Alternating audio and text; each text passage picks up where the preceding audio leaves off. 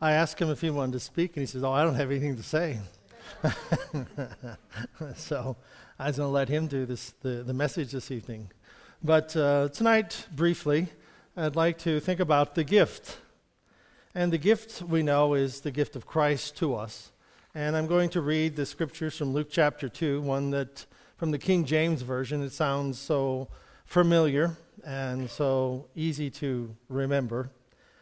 In Luke chapter 2, beginning at verse 1, and it came to pass in those days that there went out a decree from Caesar Augustus that all the world should be taxed. And this taxing was first made when Cyrenius was governor of Syria. And all went to be taxed, every one into his own city. And Joseph also went up from Galilee out of the city of Nazareth into Judea, into the city of David, which is called Bethlehem, because he was of the house and the lineage of David to be taxed with Mary, his espoused wife, being great with child. And so it was that while they were there, the days were accomplished that she should be delivered. And she brought forth her firstborn son, and wrapped him in swaddling clothes, and laid him in a manger, because there was no room for them in the inn. And there were in the same country shepherds abiding in the fields, keeping watch over their flock by night. And lo, the angel of the Lord came upon them, and the glory of the Lord shone round about them, and they were sore afraid. And the angel said unto them, Fear not, for behold, I bring you good tidings of great joy, which shall be to all people. For unto you is born this day in the city of David a Savior, which is Christ the Lord. And this shall be a sign unto you you shall find the babe wrapped in swaddling clothes and lying in a manger. And suddenly there was with the angel a multitude of heavenly hosts praising God and saying, Glory to God in the highest, and on earth peace and goodwill toward men. And it came to pass as the angels were gone away from them into the heavens, the shepherds said one to another, Let us now go even unto Bethlehem, and see this thing which is come to pass, which the Lord hath made known unto us. And they came with haste and found Mary and Joseph and the babe lying in a manger. And when they had seen it, they made known abroad the saying which was told them concerning the child. And all they that heard it wondered at those things which were told them by the shepherds. But Mary kept all these things and pondered them in her heart. And the shepherds returned, glorifying and praising God for all the things that they had seen, as it was told unto them. When we think of gifts, um, I'm sure that I, I, remember as a child we used to get the Sears catalog, and uh, it was the wish book. They even called it the wish book. and you'd go through there and you'd circle everything, you know, because they didn't have, you didn't go to the store and find every toy that was in the book. You found all the toys in the book and you would go and look for them, you know. And, uh, but today it's a little different. You have every toy that's in the book and every toy that's on the internet and every toy that the other kid has, and everybody knows about it, and they take pictures of it and send it on their text and Facebooks and everything else to find out what toys are important and not for, you know, which ones don't work. And if you're on the internet and you look for some, uh, something to buy, you, what you generally go to is, what are other people rating this? Do you ever look at that? what, are the, what are people rating this? Is this a very good buy or, or don't they like it? And how many of you found this helpful? you know? So as we look at these things and go over them, the gifts that we have purchased, if you haven't gotten your gift uh, bought yet uh, for tomorrow morning, it's too late. Uh, Sheetz is open 24 hours, but uh, you know you may need a gift card. But uh, there are so many things that we think of as gifts and how that we give them, and and um, the the title that I before I came up with the idea of just the gift, and that's a song also. But um, what do you give to someone what does someone give who has everything? What does someone give who has everything? And as David was alluding to, how that in El Salvador they live on a maybe a dollar a day. And when they think of you and I, they think of us as having everything. I mean, to them, we are the wealthiest people on earth. And they will risk their lives walking from El Salvador through, you know, the, up through Mexico and trying to find their way into the United States. And many of the people who take off on this journey are never heard from. Uh, and it's a very dangerous journey, which very few really complete. But they will risk their lives to try and find the good life that you and I have, to find a place where they can come and make more than a dollar a day and have some type of value in their life. So, what would it be that we who have everything would give? Well, with Lasse, they uh, one of the programs that he has told me about is that when when ch- uh, when churches come down with mission teams or doctors have come to aid their you know give services to the people, that one of the doctors from, uh, I believe it's Phoenix area, would, didn't, didn't like the idea of, you know, what's this idea of uh, communicating with people, being a friend with someone, or the one on one, giving yourself to someone. And they said they were there as a doctor to extract so many teeth, and they were there as a doctor to look at, look at so many patients, and to have all of them, and they kept reinforcing that we want you to do that, but we want you also to connect with the people, to connect with the people you, that you're with. And the doctor, about three or four years of coming down to El Salvador, said, I finally understand what you mean. That not only is it my taking out and extracting teeth and keeping, you know, keeping people well, one of the um, primary reasons that some of the senior adults die and those in their 50s are the senior adults in the rural community, one of the primary reasons that they die is from rotting teeth that get infected and the infection goes to their brain and kills them. So, being able to have someone come in and extract teeth is a life saving mission. But more important than a life saving mission, it's a matter of connecting with someone. So, what does someone who has everything give? So as we think about that, and p- perhaps it you know creates quite a dilemma because we certainly don't think of ourselves as having everything. We have not made the the old TV show, The Lifestyles of the Rich and Famous. Uh, we haven't made you know the best dressed and uh, you know wealthiest individual in in the world. We haven't made that place yet. So we would think that that would be somewhere that's far beyond us. And it's more than we are not the most wealthiest people in the world, but yet, in some respects, we are. But there is one who is able, who is greater, and the greater one is God. And what is it that God, who has everything, what could God possibly do? What gift could God give that would influence and be capable of touching every life on this planet? What would he be able to do? You know, here's God who can speak the world into existence. Maybe, you know, we could do the, as the, the fairy tale type things in which God said, well, I'll give everybody, I'll grant them three wishes in a, lifestyle, in a lifetime. You know, um,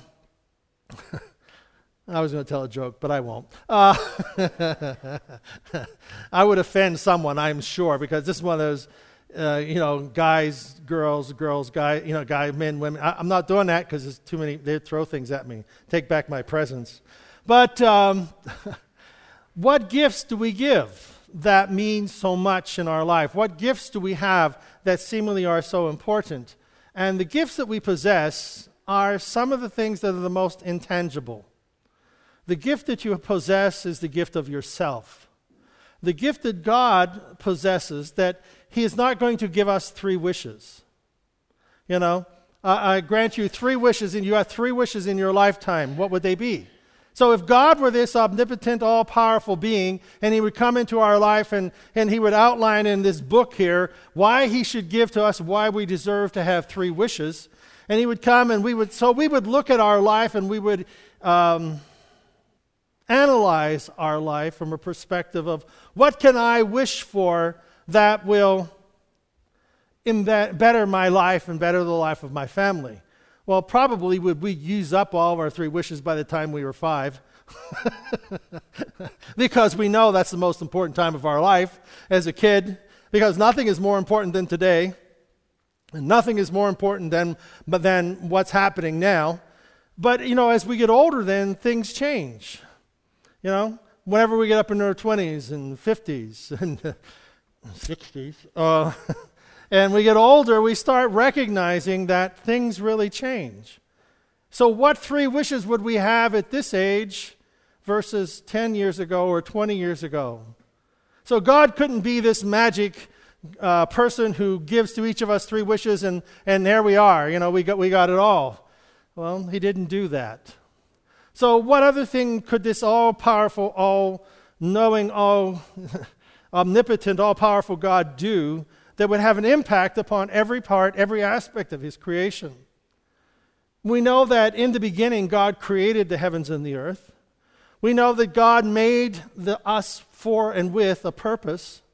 We know that God has a plan for our life, and he, and he was there at the very inception. He was there at the very inception of life, at the beginning of time. Before the beginning began, God was. I always love that verse. It's John 1 1. And the, interpret- the, the, one of the paraphrased versions has it before the beginning began, God was. Because creation was the beginning of time. And at the beginning of time, when God formed us from the dust of the earth and breathed into us the breath of life, and we became a living soul, we had a value that He, God, loved more completely than anything else in the universe, anything else that had ever been created. He loved that being. He loved that one that he formed and breathed into. But somehow we lost track of what was important and we rebelled and went our own way away from God. But in the beginning, God breathed into us the breath of life, and that breath of life has never left us. And also, the scripture says that the Word, the Word was made flesh and dwelt among us. When Jesus was born in a manger, that wasn't his beginning. His beginning had none. He began his life as a human being because he decided to become like us, that we could somehow become like him. And in this process of celebrating of Christmas, in the process of, of understanding what Christmas is about, we are understanding it from perspective of a gift. That God decided that the greatest thing that He could give to us was the ability to make a choice. The ability to choose right and wrong. The ability to choose life and death. The ability to choose to love or withhold it. So, the greatest gift that you have is your ability to love. The greatest gift that you have is your ability to receive love. It's a great gift. And the, and the great example of that, of course, is Jesus Christ, because he has come to love us whenever we didn't even know that we were lost. He came to love us because he loved us because his breath of life is in us his breath of life is there, and the Word became flesh and dwelt among us. God became flesh to become like us so that we could become like him. And how then do we become like him? How then do we how then do we take this gift that God has given of himself that he has bestowed upon us that this we unwrap every day? We unwrap the gift of life every day. We're still breathing and his life is still in us and this life is there for us to hold or to curse. It's a choice. It's there for us to embrace or to let go of. And it's a gift that God has placed in the hands of each one of us, and we're all responsible for how we fondle, hold, embrace the gift of life. The Word became flesh and dwelt among us, and then we have in the scriptures how that God tells us his word. And it's a funny thing about the word how that what we create with our words, it's, it's, it's crazy what we create with our words. Can you look back over today and, and, and decipher what you created? Or were we just responding to events? Were we just responding to the circumstances of the day, the likes and the dislikes of everybody around us, and we were just responding to those events with our words, or were we really creating them with our words? And so we have a challenge now to take that which is of the Word of God and to allow that fullness of God's love and life inside of us, and that His Spirit, that breath of life that is breathed into us, is there uniting with our soul and our minds and our thoughts and our concepts, our wants, our desires, our dreams, and the Word of God comes to us. and that Word is Christ. And He says, I'll never leave you nor forsake you. So you can't go anywhere that I won't be there with you. All things have a way to work out to a divine good whenever you start having faith and keep having faith in me, that my presence will be with you. My presence will be with you no matter where you go. The psalmist said, If I take the wings of the morning and go to the uttermost parts of the earth, you're there. If I can travel at the speed of light from one mountain peak to the next, God is there. And so, the present that we open this Christmas, the gift, is the gift of God's Word, the gift of God's love, because God, who has everything, can speak all things into existence. The God who can create whatever it is, whatever desire, whatever He desires, He could just do it. And His greatest desire is that we be united with Him as a friend with a friend. That's His greatest desire. And in that greatest desire, He gave us the ability to choose, to say yes or no. That is the greatest gift the ability to choose life, to choose to love, to choose to forgive to choose to have the light of God's life burning inside of us. A life that will live forever and never be extinguished at death.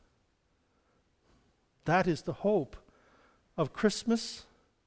The hope that a Messiah would come, foretold hundreds of years before a virgin will conceive, born in the town of Bethlehem I mean, it's, it's all written. His life is written before it happens. So Jesus just doesn't show up one day and a bunch of sages get together and write up a, a wonderful story about, you know, shepherds at a campfire dreaming up stories came up with this. This is foretold in centuries prior. And then it comes to pass. And it is there lived out in the life of Christ. And here we are, centuries later, telling about the gift that came announced by shepherds and spoken of by prophets and teachers around the world and people living it out in foreign countries, in which we take the gift and share it with someone else. So, this Christmas, when you're opening your gifts, when you're opening your gifts, remember the gift that was given to you the gift of life, of love, and of friendship. The gift that God gives to us is from His heart to our heart. That's the gift of life. Amen. Father, we thank you for this very special gift, the gift of your presence, the gift of life, O oh God, that you have breathed into us. We pray that you will help us now as we continue to celebrate your birth and, Lord, your great gift of yourself to us. We ask, Lord, as we bring this evening to a close with a few songs and the lighting of our candles, we pray, Lord, we pray, Lord, that your breath of life that you breathed into mankind at the beginning, God, we still might take a deep breath and realize, God, it is life that you have given us, and it is a very special gift that we can share with others. Amen. Rhonda?